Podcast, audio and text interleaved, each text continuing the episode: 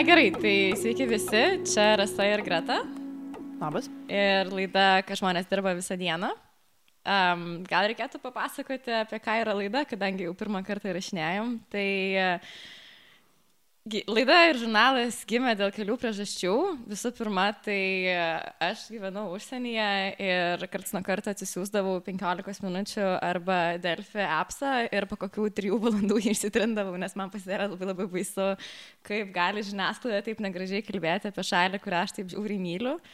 Ir karts nuo karto čia vis atvažiuodavau ir pradėjau daryti visokių projektų ir pradėjau dar plus Lietuvą matyti savo kūrybingų ir veržlių draugų akimis. Ir e, visą laiką girdėdavau aplink mane, kad žmonės e, viską čia engia, o man vaikščiant gatvėmis atrodė, kad taigi čia yra šalis pilna galimybių, tik imk ir daryk. Tai va, O dar, manau, yra būtina atiduoti pagarbą mano kažkada vaikystėje skaitytai knygai, kai žmonės dirba visą dieną Matau, gailita mūsų pašnekovė jau šypsosi. Tai man, pusė žmonių, kurie dabar klauso, ją žinos, pusė nežinos, jeigu nežinot, tai jums tikrai reikia ją paskaityti. Man buvo 9 metai ar 8, aš ką tik buvau išmokus skaityti ir aš tada atsimenu sėdėjau ir galvojau, kad darbas yra pats nuostabiausias dalykas visame pasaulyje. O žurnalas prasidėjo, nes laida, pirmą buvo žurnalas, po to laida prasidėjo, aš tiesiog kažkada eidama gatve pagalvojau, kad aš visiškai dar taip pat dievinu darbą. Todėl iš esmės tai laida yra apie kūrybiškus žmonės ir netradicinį darbą ir vieną iš tokių pašnekovių turim šiandien čia laidoje. Taip. Ir man Rasa sako, nu tai valanda iki, iki jau laidos ir sako, nu tai tu pristatyk Jolitą ir aš toje, o, gerai. Tai šiaip aš gal pradėsiu nuo to, kaip aš iš visų susipažinau su tavo darbais. Aš turiu tokią šiek tiek aukso maniją. Tai manau, jau žinai, apie kurį darbą aš kalbėsiu. tai man viena draugė atsiunčia linką būtent to darbą Oleko auksiniai šaukštai. Man visiškai sužavėjo ir aš kai sužinojau, kad čia dar lietuviai iš Lietuvos ir daro tokius dalykus, nu aš tiesiog biškai atsilikus nuo interneto, tai dėl to tas anksčiau nežinau. Ir, um, ir, jo, ir tada tu kažkaip iš karto atvažiavai gal savaitę, gal dvi į kultūros fabriką ir daryti ten tokią mini konferenciją. Tai va, buvo labai įdomu, visiškai ten ir įsimylėjau to darbus ir to požiūrį į darbą. Tai e, Jolita, vaikutė, jauna, moderni kurėja, maisto ir dabar jau tikriausiai reikėtų pridėti ir ne tik e, portretų menininkė, e, lektorė, aktyvistė, viešas asmuo ir taip pat kažkaip, man atrodo, nesuklyšiau paminėdama, kad e, žmogus influenceris. Ir uh, aš manau, daugimo žmonių, kurie tą seka, tai tikrai, tikrai mato iš to paustų, kad tu tikrai labai ir domiesi, daug, daug topikų, daug dalykų. Ir, ir, tada, ir tikrai, bent jau asmeniškai mane tai labai įkvepia. Ir žmonėm, kurie gal nelabai žino, kokius darbus Jolita vis dėlto jau yra padariusi, tai tikriausiai vieni tokių populiaresnių, uh, Jono Basanavičiaus 10 tūkstančių pašto ženklų, kuris vis dar yra Lietuvos pašte. Uh, Um, tada Dalios Grybauskaitės šaltibaršių portretas labai geras, uh, tada um, Lietuvos nepriklausomybės signatarų uh, portretai žemės, dabar čia vienas netokių ne senų darbų. Ir Daniel Libeskin, mačiau, kad padarėjai portretą, tai, tai wow. Labai gerai apdėtinta viskas čia. Tai jo, tai nežinau, ar aš čia taip viską gerai pakalbinu, ar turi dar kažką, ką gerai, norėtum pridėti. Tai labai įdomus, jis naujas toks influencerio įvaizdis dėl to, kad aš kaip tik vakar gavau kvietimą į vieną uh, E, konferenciją Why Freelance ir e, mane pakvietė kaip influencerę tame. Ir aš e, dar prieš tai porą dienų atgal skaičiau um, Valdo Lopetos, man atrodo, tokį postą apie influencerius, kuris mm. prašė, Dieve, koks sunkus influencerio darbas, jie visi turi viską mėgti, turi pasiposinti visus kvietimukus, ką gauna dovanų ir, ir dar viską apsilankyti ir taip toliau ir taip toliau. Ir aš pagalvojau, kad, na, nu, iš tikrųjų, tai, tai Lietuvos influenceriai, tai jie labai daug e, daro reklamos tokios ir ten mhm. influencija, tai jie labai mažai, o jie labai daug postina ir iš to užsidirba. Tai jo, tai šiaip yra šita problema. Mes vienas iš dalykų, apie ką labai dažnai kalbam, šiaip šitą radijo laidą gimė iš tiesiog mūsų pokalbio su Greta, kai mes sėdim studijoje jau visai po darbo valandų ir šiaip chatinam. Tai labai dažnai su influenceriais ir juos tikrai labai daug žmonių seka, niekas niekada nepagalvoja, kad tai čia nėra, taip gyvenimas netrodo. Mm. Ir dar su darbu lygiai tas pats dalykas yra, kai žmonės sėdi ir pasakoja savo sėkmės istorijas, tai labai dažnai kas pašneka, kaip žiauriai pervargti, kaip būna, kai nebenori daryti, kai šis slovas nebegali atsikelti, kai nebėra pinigų arba kai klientai nervina. Tai ar irgi esi pajutus, kad yra truputį tarp realybės realybės ir tikrovės? Tokių? A, iš tikrųjų, tai aš sakau, kad e, mano offline gyvenimas tai labai labai įdomus. Tai aš jo nepostinu viso, nes jis per daug įdomus, kad aš tiesiog postinčiau. Ir apie tą tikrovės e, fikciją kažkokią, kuri yra socialinėse medijose, man atrodo, kad taip tai labai stipriai egzistuoja ir tai labai kenkia E, tiem žmonėm, kurie galbūt seka tuos žmonės, kurie pasakoja savo nuolatinę sėkmės istoriją. Nes jinai tikrai nėra sėkmės istorija, jinai nebūtų sėkmės istorija, šalia nebūtų krūvos nesėkmių, problemų, išspręstų kažkokių dalykų ir taip toliau. Tai mano sėkmės istorija, jinai turi abipusės, aš manau. Mhm. Netgi viešoje erdvėje aš pasakoju apie tai garsiai kalbu ir man atrodo, kad tai yra sveika ir naudinga. Mhm. Nes aš, pažiūrėjau, aš kaip tik vad norėjau tas paklausti, nes aš klausiausi tavo interviu su Užkalnu ir ten iš tikrųjų taip, nu, net toks, you make it sound so simple. Gal, bet tada gal toks interviu buvo, nes kažkaip viskas, na, nu, aišku, labai faina, nes tu labai pozityviai kalbėjai apie savo darbus, bet atrodo, kaip, kaip tu manai, ar, ar tai yra vis dėlto ta sėkmė yra e, tas darbo kažkokia etika, ar tai vis dėlto yra kažkoks visiškai kažkoks sėkmės reikalas. Tai tarsi, tai tavo, darbos, tavo sėkmėje tai yra daug, daugiau, kad nu, tiesiog pasisekė, ar tu iš tikrųjų labai daug darbo įdedi į tai? Dar prieš pradedant įrašinėti mes kalbėjome apie tą kūrybinę krizę, kad aš mm. sakiau, kad aš šiandien turėjau kūrybinę krizę ir tada čia mm. atvažiavau čia ir taip toliau. Tai iš esmės aš tas kūrybinės krizės priėmiau labai natūraliai ir tai yra mano darbo dalis. Tai yra, aš klystu, aš mokausi ir drus nesąmonės kažkokias ir tai yra svarbu. Iš esmės aš nesiniai žiūrėjau tokį Linčio filmą, e, Linčas meninko gyvenimas Mhm. Jisai nebuvo labai įdomus, bet jisai man davė truputį apmąstymų apie tai, e, kaip gyvena menininkai ir kad labai svarbu sugebėti susitikti akis į akį su savo nesąmonėm, kad tu gali sukurti ne tik šedevrus, tu gali sukurti visiškas nesąmonės, visišką krepą, kuris galbūt niekada nebus naudingas, bet tu turi turėti drąsos iš tikrųjų tai padaryti ir suvokti, kad tu vadovai nesąmonę tu niekam jos neparodysi, darai galbūt be reikalo, bet tai yra žiauriai svarbu, nes tu tame kūrybinėme procese dalyvauji ir nu, tu iš tikrųjų kuri, nes mm. kūryba, kūryba nėra šedevrai, tai yra daug klaidų, tai yra uh, daug ieškojimų ir daug, daug nesąmonių. Ir tada dažniausiai, kai jau pradedi kažką gerą daryti, niekada nebeprisimeni tų akimirkų savo tų pirmų aš laiką pagalvoju, kad kaip būna ta akimirka, kai randi savo kokią nors seną užrašau knygutę ir praverti šiek tiek ir galvoji, negi aš taip galvojau kažkada. Bet tuo pačiu ir matai, kur prasidėjo idėjos visas. Mm, aš visada sakau, kad yra dalykai, kuriuos žinai, kad žinai ir dalykai, kurių ne, nežinai, kad... Uh, žinai, kad nežinai mhm. ir dalykai, kurių nežinai, kad nežinai. Ir aš pastebėjau, kad kiekviena mano darbė yra tokia uh, kūrybinė krizė, tokias visiškai beprotystės ir nelaimės minutės, kai aš esu iškai nevilti ir aš nežinau, ką daryti, galvoju, kad viskas yra blogai ir e, aš esu blogai, aš esu nesąmonė pati ir darau kažkokią nesąmonę, iš kodėl aš tai darau šis gyvenimą. Mhm. Ir po to tu radini sprendimą ir galvoju, mm, čia, čia genialu, čia buvo labai paprasta ir ta galvoju, kaip aš to sprendimo nesugalvojau prieš tai, nes tai taip paprasta. Taip, taip, taip, bet dažniausiai dėl to, kad tiek daug šurmulio atsiranda galvoje, tai iš vis nebežinai, ką galvoti. Taip, tai aš nesinskaičiau mokslinį straipsnį, kodėl, kodėl taip yra, nes kai mes esame kūrybinėje fazėje, mes dažniausiai turim, mūsų dopaminai labai ten veikia ir išsiskiria ir ten mūsų smegenys užlieja malonumas, mes tokie patenkinę ir taip mhm. toliau, bet kai pradedam daryti, dažniausiai mes nebesam to kūrybinį frazį ir įsijungia toks e, vidinis kritikas, kuris pradeda kritikuoti ir racionalizuoti viską, ką tu darai. Mhm. Tai savo pasidarai pats didžiausias priešas tuo metu. Iš esmės taip. Jo, aš šiaip labai dar šiandien galvojau, nes žurnalas prasidėjo prieš kokius du mėnesius ir viskas, ką aš dariau labai ilgą laiką, tai buvo tik interviu su žmonėm, buvo labai daug fotosesijų. Nu, iš esmės tai dariau tai, kas man labiausiai patinka. O dabar visas žurnalas perėjo į tokią stadiją, kai mes pradėjom steigti VŠI, kai aš kai jau minėjau, neseniai grįžau, tai reikėjo individualią veiklą apsiforminti, kaip prasidėjo labai daug buhalterijos. Ir kadangi Greta sėdė prieš mane, tai jinai net mane fotkina kartais, kaip mano visiškai keičiasi kūno kalba, nuotaika ir net veidos spalva. Ir kartais žmonės to nežino, kad, pažiūrėk, kai darai kažką savo ir tas pats, kūrybinis darbas, tai jame labai daug yra to tokio net daugiau yra, negu kad tu šiaip dirbtum kažkam, admino viso ir, ir buhalterijos ir viso ko. Ir dar tas labai šiaip žudo dažniausiai. A, taip, labai pritariu, nes iš tikrųjų tai aš a, e, vengiu patirti stresą ir stengiu patirti jo mažiau, nes iš esmės, kai aš darau savo darbus, aš jais mėgaujuosi, aš labai myliu savo darbą, man, man patinka ten piešti, kurti, galvoti idėjas, pristatyti tas idėjas, bet tas organizacinis darbas, kurio yra labai labai daug, e, jisai man labai vargina. Ir aš e, esu nekartą ant to paslydus, nes aš tiesiog dirbu daug, atrodo, kaip ir neužtame streso, galiu Mhm. s- su tuo susitvarkyti, bet mano kūnas jaučia milžinišką stresą, aš jaučiu įtampą dėl to, kad aš turiu viską organizuoti. Tai, nu, dabar tai tam yra e, mano produceris, kuris e, su tuo dirba ir e, aš jaučiuosi kur kas geriau ir laisviau ir kad galiu su kažko pasitarti, kad galiu Mhm. perduoti savo darbus, kurie mane labai grūzina, iš tikrųjų.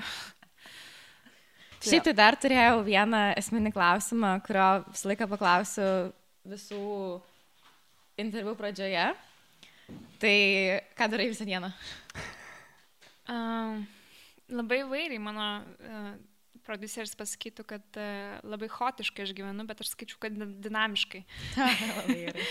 Tai aš įvairiai e, priklauso nuo to, kokie darbai, kokie diena, nes mano dienos labai skirtingos. Aš turėjau vakar ten susitikimą su Daniel ir spaudos konferenciją, jam dovanojau darbą, tada turėjau fotosesiją, tada turėjau dar susitikimą, tada turėjau mhm. darbą namie su kitais projektais. Tai mm, šiandien irgi buvo visai skirtinga diena ir tai tos dienos niekada nebuvo vienodos ir dėl to labai džiugiuosi, nes tame yra daug ir hoso, pripažįstu, bet tame yra daug ir dinamikos, kuri uh, labai traukia ir jauties kaip tokiam geram vakarėlį intensyviam. Mhm. O dar būtent apie tokias dienas galvojant, tai jos yra kūrybininkam beveik kaip narkotikai. Jau kai patiri šitą jausmą, kad taip yra galima, tai gauti kažkokio darbo kažkur jau būtų beveik nebeįmanoma. Aš esu bandžius dirbti porą kartų Nu, papasakok. ir tie mano bandymai daugiausiai truko pusę metų dėl to, kad aš e, nelabai tverdau tą visą monotoniją ir tai, kad pirmadienį tu į darbą ir tu nemyli savo darbo ir tau čia reikia daryti kažkokius darbus, kur tu nenori daryti ir tu netvarkai savo laiką, tu negali nueiti susitikimą ar susitikti su Mhm. kažkuo, negali daryti to, kada nori ką daryti. Tai aišku, žinoma, aš nesakau, kad freelancer gyvenimas yra toks, kuriame tu darai ką nori daryti. Tai būna visai, būna, kad tu turi laikus, turi deadline'us, turi juos vykdyti, turi juose dalyvauti ir e, tai netrūda, bet iš esmės netrūda tada, kai yra tame balansas, kai yra šiek tiek hoso ir šiek tiek e, tokios disciplinos. Taip, bet tą discipliną pačiam reikia ir susikurti.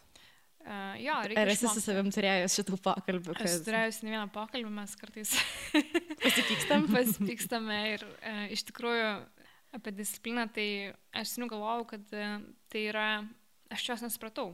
Aha. Nesupratau, kas yra disciplina, nes aš galvoju, kad esi ryte, turi dienotvarkę, dienotvarkę, dienotvarkę, bet aš neįtraukti tame tokių laikotarpių, kai, kai aš esu visiškai savo laikė ir galiu veikti, ką noriu. Ir manau, kad discipliną reikia labai rasti laiko, kai tu darai tai, ką nori daryti. Mhm. Ir Mhm. tai neturi būti vien tik taisyklės, kurias tu norėtum laužyti, nes tau nepatinka, tai tai, tai vargina. Tai, pavyzdžiui, toje dalyje, kaip vat, pastovus kažkoks atsikelimo laikas ir panašiai, tai pas tave egzistuoja kažkaip tavo, tai, vat, nu, skurtoje kažkoje. Mm. dinamikoje? Ar... Aš labai sunkiai dabar keliuosi ir kiekvieną dieną noriu apsiverkti, kai reikia apsikelt. Maniau, kad Bet- ne- visiškai atvirkščiai, kad atsikeliu, pagalvoju, a, eisi darbą. Bet negaliu atmerkti akių niekaip. Ir tai niekaip nesusijęs su mano darbu, kurį aš labai Mhm. mėgstu. Tai, e, tai susijęs su mano kūnu turbūt, kad jisai nemėgsta keltis anksčiau devintos. Mhm. Ir iš esmės tai stengiuosi atsikelti, kad diena būtų ne per trumpa ir ne per ilga. Nu, prasme, kad leidžiu savo pamėgoti kartais. Tai, o šiaip tu dažniau kažkaip, e, tai, nu, dažniausiai, kai žmonės šiek tiek vėliau atsikelia, tai jie dažniau būna tokie kaip pelėdos, tai, tai dažniausiai tada gyvenimas vyksta labiau naktį. Tai čia labai susijęs su disciplina, kad mėgojimo laikas yra labai svarbus ir šitą mėgoti yra labai, labai svarbu. Tai aš stengiuosi ne- nenaktinėti. Mm. Šiaip dar čia prisiminiau vieną istoriją. Aš pilna istorija. Čia apie Gretą iš tikrųjų. Tai mes truputėlį kalbėjome apie Instagramą ir kad žmonės kuria kažkokio ne visai tikro gyvenimo įvaizdį, kur taip nebūna. Tai aš dar kai gyvenau, aš kartą pažįstu nuo mokyklos laikų ir aš visą laiką turėdavau Instagramą ir sekdavau. Ir Greta kažkada gyveno ir savo dizaino studiją pradėjo Klaipėdai ir jinai ten turėjo pačią nuostabiausią darbo vietą, kam nors reikėtų paskrolinti taip tolyn Gretos Instagramą. Ten geri langai būdavo. Ten buvo be proto didžiuliai langai ir jie buvo atsukti į rytų pusę, tai turbūt iš ten ir, tai ir iš ten ir kildavo saulė. Ir greta, aš dar vos vos pramerkusi, akis yra kokios 7.30, aš pati gan anksti keliuosi ir greta jau paustina nuotraukas Instagramai, kaip jinai yra savo studijoje, daro kavą ir rašosi, ką šiam padaryti reikia listą. Ir aš tuo metu dar sėdžiu, tu žinai, guliu lavą ir galvoju, man eit pabėgioti šiandien ar neit. Ir mane taip simdavo pavydas, kad ne, tai, kad ne taip gali kad aš laikai daug pabėgioti. Ja, nu aš viturys labiau, tai, tai kaip ir logiška. Aš tiesiog labai anksti mėgstu keltis. Taip, ir dar kartą medituoju. Tai... Jo, bet užtat vakare tai man būna visiškai. Vat kaip tu sakai, turėjai nu pakankamai anksti mėgoti, kad tada taip anksti atsikeltum. Tai šiaip iš esmės tai mes galvojom vakar saulėje atsisėdusi ant saliuko, apie ką turim kalbėti. Nes kažkaip norisi apie daugą, bet temas irgi reikėtų. Uh, Ir tada vis tiek prieėjom prie išvados, kad gal reikia pakalbėti apie sėkmę. Aš apie tave turbūt radau 15 minučių straipsnį, nuo kita buvo 18. Ir ten buvo tokia labai gera frazė pasakyta, kad e, Jolita, aš dabar žodis žodį neatsimenu, buvo ganėtinai jokingai parašyta, buvo įvaldžiusi jos darbai skrieja internetu ar, ar kažkas tokio. Ir tada ir sėdėjau ir galvojau, pala, čia gal biškai jokinga, bet yra ir teisybės, nu, nes tau tikrai visai neblogai pasisekė su sklaida ir jau tave per pirmą minutę pavadinam influencerą. Ir daug žmonių šiaip sėdi ir galvoja, tai kaip čia su ta sklaida yra ir su Instagramą, kaip čia reikia. Tai kaip čia reikia? Kadangi aš esu tas žmogus, kurio, kurį kviečia pasakoti savo sėkmės istoriją, mm. kas yra labai labai labai labai jokinga. aš kiekvieną labai ironiškai kartą pagalvoju, ypač kai mane kviečia universitetus ir, ir mokyklas, nes aš e, nebaigiu, nebaigiu jos aukštos mokyklos, mokykla man sekasi pakankamai prastai ir aš e, esu buvus ten tokiam sąraše už pamokų nelankymą ir ten gausi spėjimų nemažai ir taip toliau. Tai mano sėkmės istorija turbūt pagrįsta Facebook'u nebent. Aha, jie gali. Bet ir Facebook'e palyginus nelabai sekasi. Tai, uh, Aš 11 ne... ten tūkstančių followerių, tai manau, čia visai jau. Aš ją gretą tikrai, tikrai gali pasidaryti. Aš nemanau, nepasakyčiau, kad man pasisekė. Tai buvo mhm. labiau toks tikslus darbas. Aišku, žinoma, tai buvo taip, kad mano pirmas darbas, kuris, kabutėse, išgarsėjo ir jį visi žino Ir žinai, dėl to, kad tai yra maistas, dėl to, kad visi valgo ir visi galvoja apie maistą labai daug, dėl to galvoja ir apie mane to pačiu. Mhm. E, tai jisai buvo ant palangės nutapytas, kai aš buvau dvyliktokė. Aš atsimenu, kad neėjau mokyklą, nesirgau ir ten kažką dariau ir pradėjau piešti tiesiog šokoladu ant palangės. Mhm. Aš šiaip galvoju, nu, istorijos galvoti, bet kad jau pradėjom tiesą sakyti. Gerai, gerai, gerai. gerai. E, tai va, ir atsimenu, kad tada aš dėjau Facebooką ir e, Excel surinko kokius 300 laikų, kas man buvo visai daug tuo metu. Tai 12 klasė ypatingai. Jo, ir aš taip atsimenu padariau ir tai kažkaip man patiko daryti tai ir pradėjau tai daryti ir supratau, kad Facebookas yra, ten nelabai buvo mokymų kažkokiu apie ten socialinę mediją, apie tai, kaip tapti influenceriu, nes dabar mhm. tai daug tokių mokymų, kaip valdyti Facebooko reklamą. Taip, taip, taip, taip. Ir taip toliau, nes dabar visi moka tai daryti ir visi moka postinti, visi moka ten vloginti. Ekspertai, ekspertai, realis. Tai čia buvo prieš keturis metus. Ir aš atsimenu, kad pagalvojau, o, man įdomu, čia viskas eina ir aš tiesiog tą linkmę pradėjau eiti. Mhm. ir tai buvo mano darbas, aš tiesiog dirbau ir žiūrėjau man supratau, kad tai yra mama vizualika, kurią aš galiu kalbėti, tai yra mano būdas kalbėti ir aš galiu sakyti dalykus ir žmonės netgi klauso jų ir jos trašinė ir e, gauna kažkokį feedbacką labai greitai, nes kai stovi galerijoje tavo darbai, tu, tai jie tiesiog stovi ir tu žmonės praeina tyliai ir nieko nesako. Nors tas kantrybės labai daug reikia turėti. O Facebook'e visi linkia kalbėti. Ir aš tuo metu turėjau kažkokį fanbase, e, mhm. kuris buvo susidaręs nuo kitų darbų.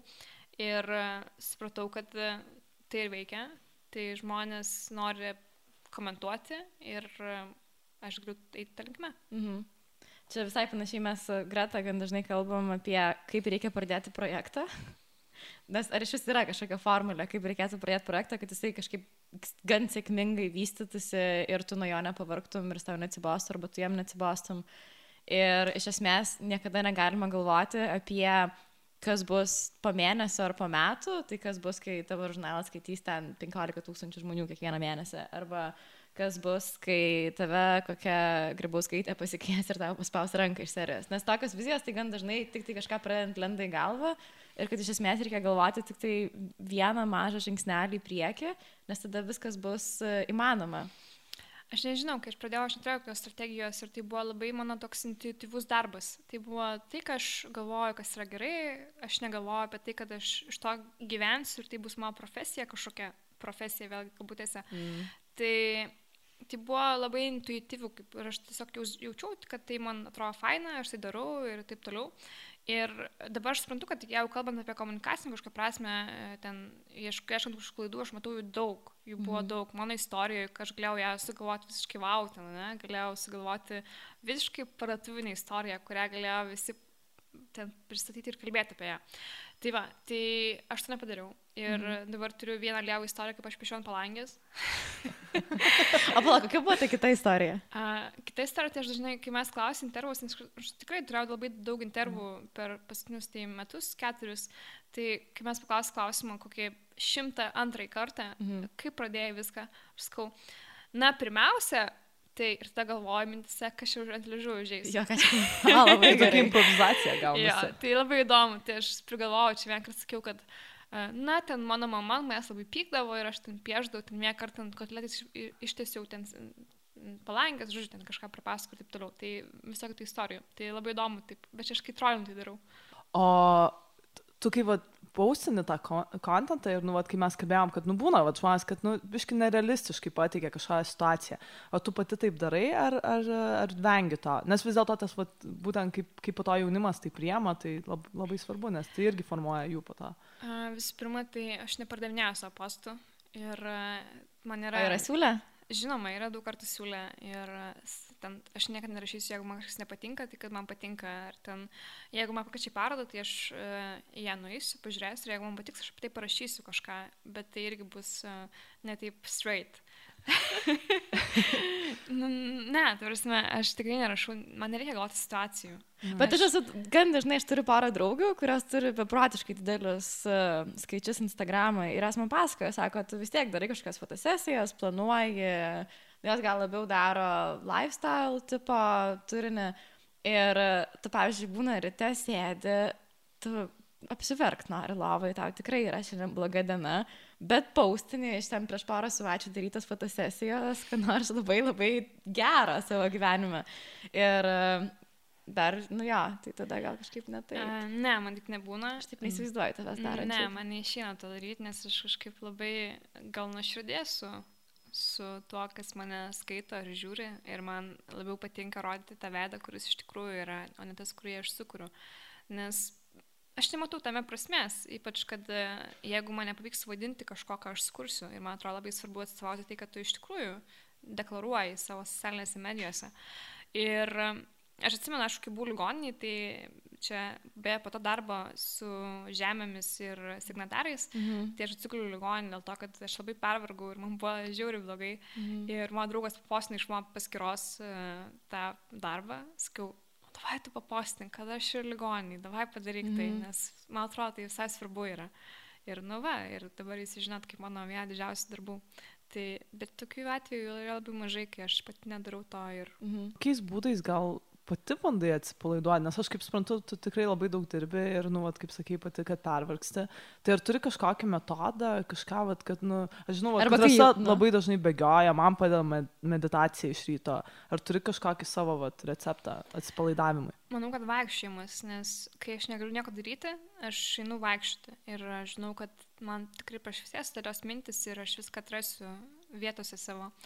E, ir žinoma, tai kažkoks susikaupimas. Šiaip tai aš kai jaučiu stresą, tai galvoju, ne, ne, ne, ne jau stresą, viskas čia gerai, viskas čia gerai. Mm. ir yeah, galbūt yeah. mintise ir savo taip įtaigiai sakinėjau, kad viskas yra gerai. Bet tai šiandien šiaip nerealu yra, aš labai dažnai padėkoju savo kūnui, nes jeigu tikrai būna didelis koks nors deadline'as, ir tu, aš tikrai sakai savo kūnui, kad davai pavarom, iški reikia. Ir tada, kai tas deadline'as praeina, aš suprantu, kad aš arba susirgu iš karto, kokia sloga arba dar kom nors, arba išsimiegu kas 12 valandų ir mano kūnas tikrai dėl manęs labai stengiasi.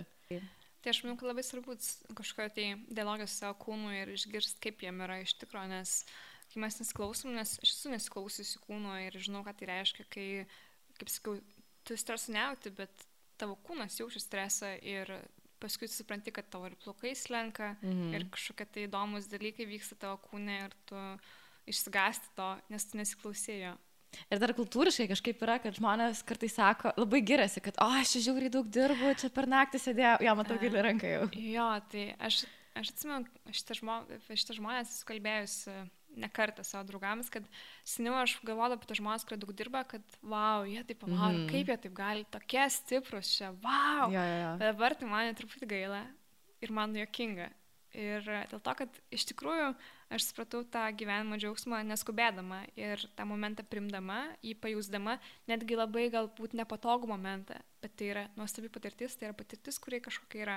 Nes aš iš tikrųjų labai ilgai galvoju apie save, kad uh, mano misija šiam gyvenime yra kurti mhm. ir mano misija yra dirbti ten kažkokius dalykus, realizuoti ir taip toliau. Bet e, aš tame ilgai ieškojau ir aš nuolat atsidurdavau kažkokiai krizai ir vis galvodavau, kodėl man taip yra, ašgi realizuoju save, viskas mhm. nuostabu. Ir tada supratau, kad mano misija šiam gyvenime visgi yra santykiai. Ir santykiai yra iš esmės toks fundamentalus dalykas, toks svarbus, kuriame reikia tiek savęs atiduoti, bet tai nekainuoja, tu jauties labai gerai, tu gauni ant galo labai daug dalykų. Ir tas neskubėjimas ir samoningumas yra, man atrodo, santykis, samoningumas, neskubėjimas ir tokia laimės formulė. Mhm.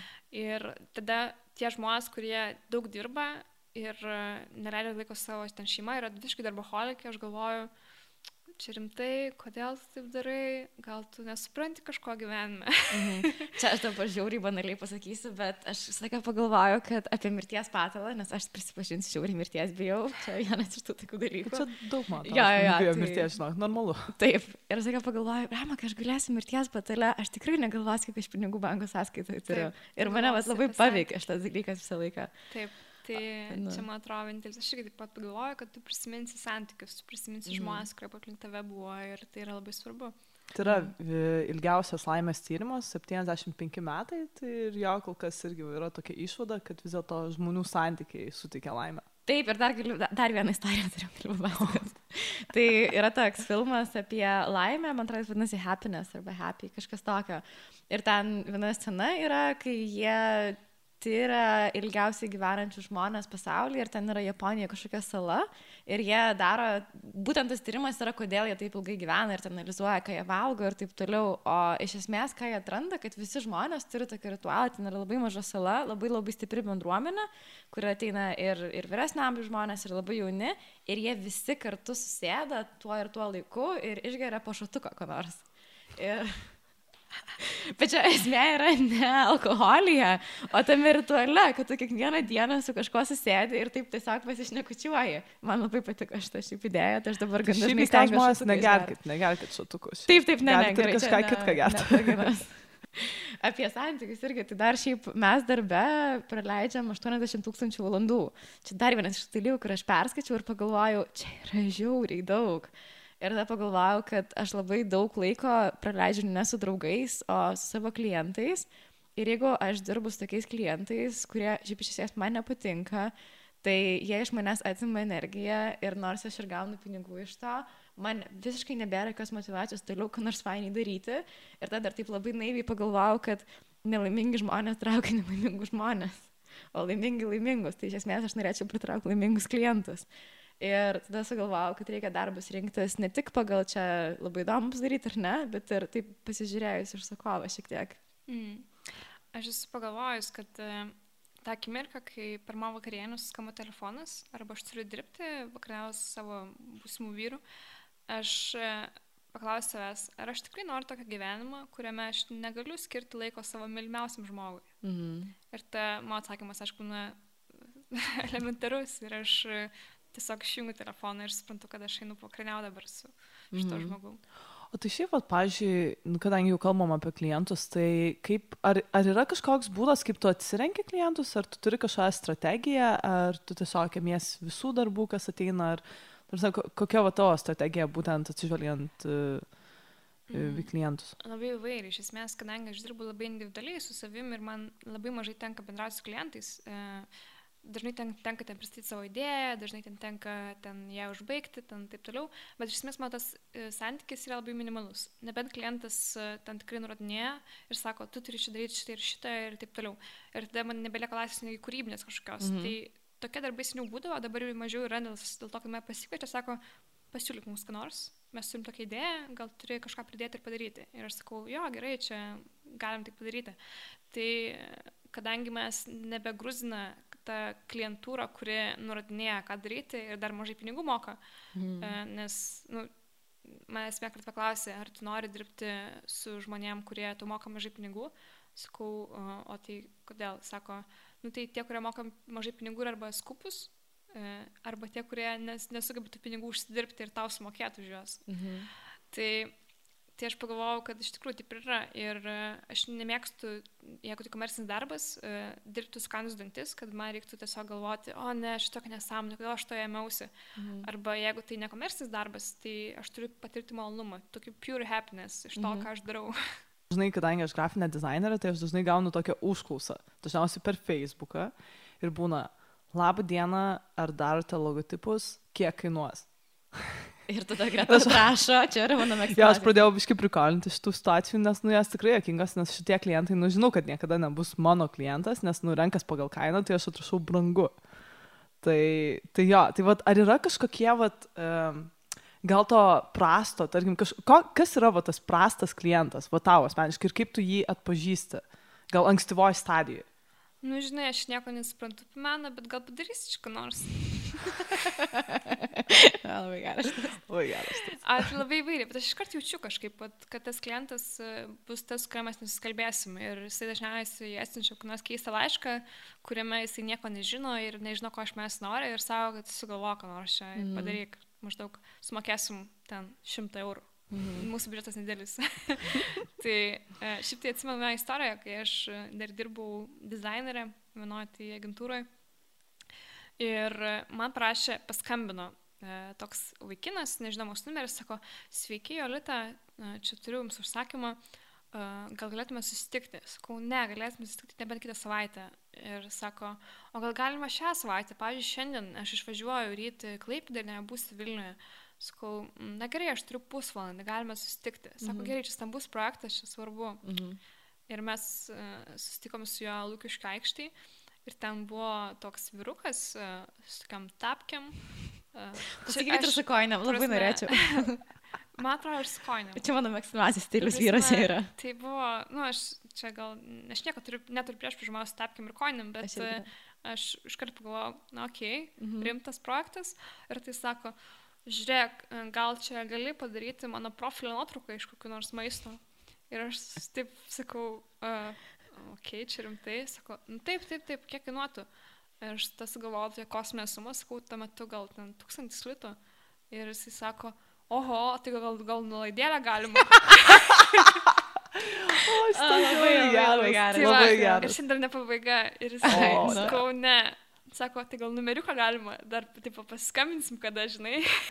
Bet jo, bet, pavyzdžiui, būna kartu situacijos, kai tu sėdi, pabaigia kokį didelį, nu, aš apie save dabar kalbu, man sėdžiu, pabaigia kokį didelį projektą ir nu, apie kitą nepagalvojau jį darydama ir ne visą laiką yra taip, kad iš karto kažkas atsiranda ir iš to su freelancing tikrai reikia susitaikyti, kad būna ir gerai, ir būna ir blogiau.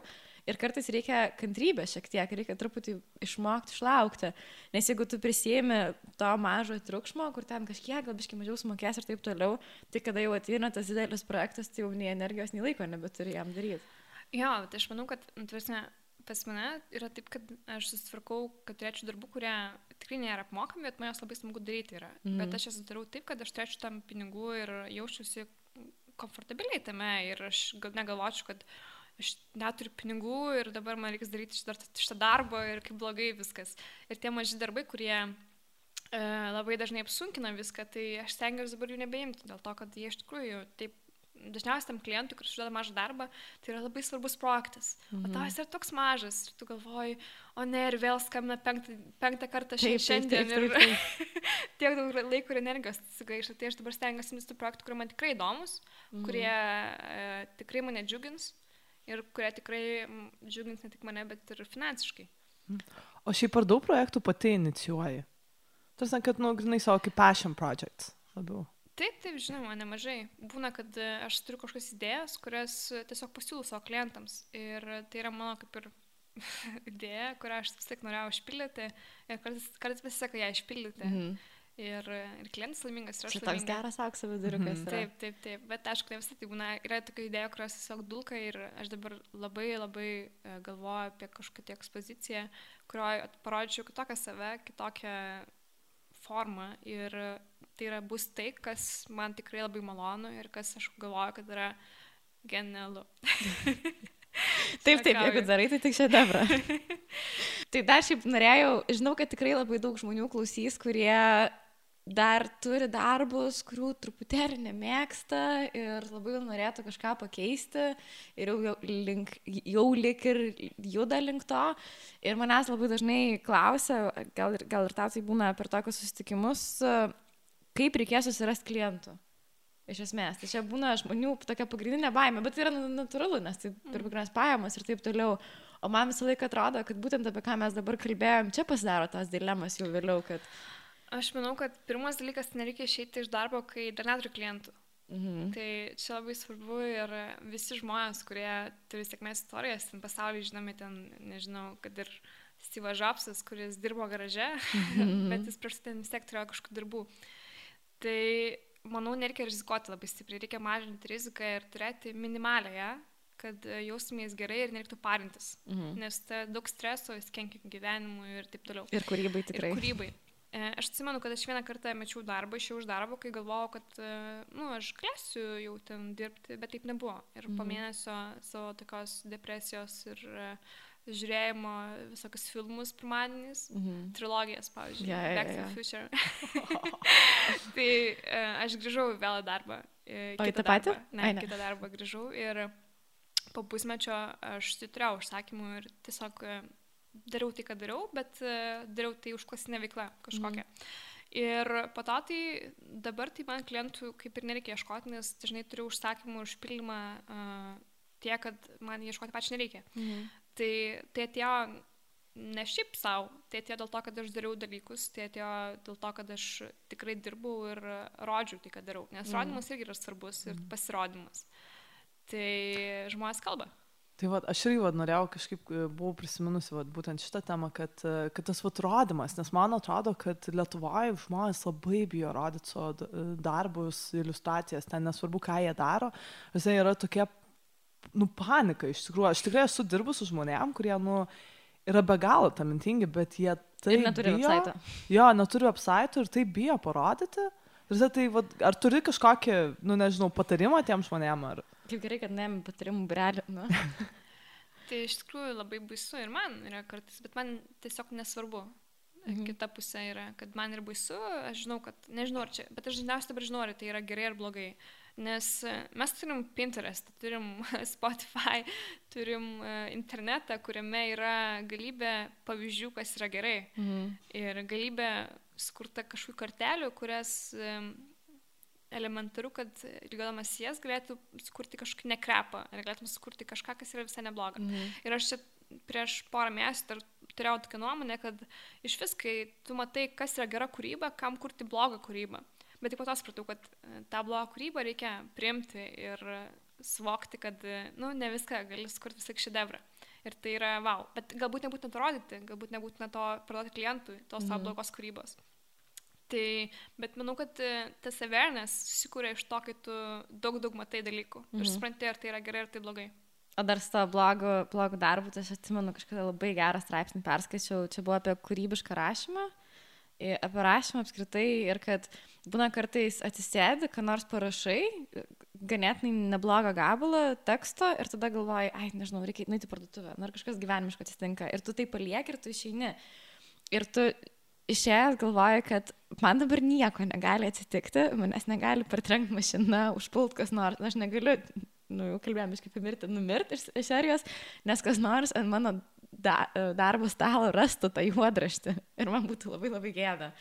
Bet esmė, kad tie dalykai lieka juodraščiais visą laiką, bet jų kaip ir būna. Mm.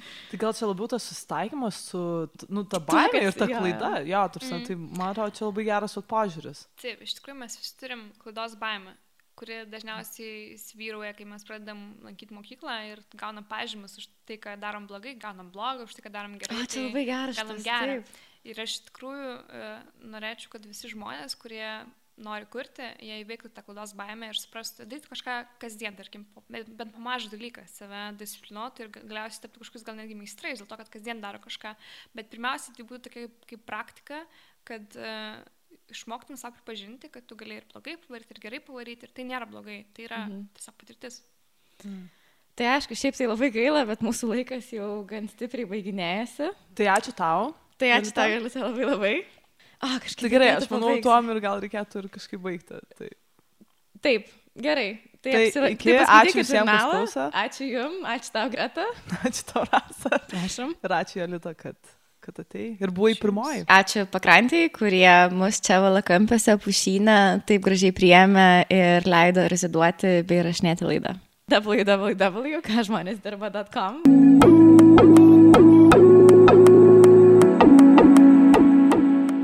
Ir man atrodo, daug- daugelį kūrybingų žmonių, nu mes ką tik apie tai kalbėjom, yra taip, arba tu niekam nenori rodyti, arba tu nori visiems laiką parodyti. Nes tu mama sakė. Taip, taip, taip, taip. Tai Ar skambame vienodai? Tai man patinka mano balsas, kai aš kalbu per mikrofoną. Greta bus tas žmogus, kuris karpys, tai aš nežinau, kad ten 12 val. nakties negalvoju, aš šitą vertą yra ne? Sako, kas sako, visi vaikai normalus, kodėl tu tokia? Kai išgarsėsi, tau mokytas sakys, Greta buvo mano sėkmės istorija. Nebe labai dažnai, kai aš atsiliepiu telefonu, žmonės nel- nelabai supranta, ar kalba su moterim ar su vyru. O. Gerai, tai rašinėjom. Kažkaip do, Domas labai vilkina. Man atrodo, Domas labai kažkaip. nori irgi įsiterpti. Tomai, gal dar vieną mikrofoną? Kaip tu turi savo porą istorijų? Tai aš iškai turiu porą istorijų. Labai vairiai mano uh, produceris pasakytų, kad uh, labai hotiškai aš gyvenu, bet aš sakyčiau, kad dinamiškai.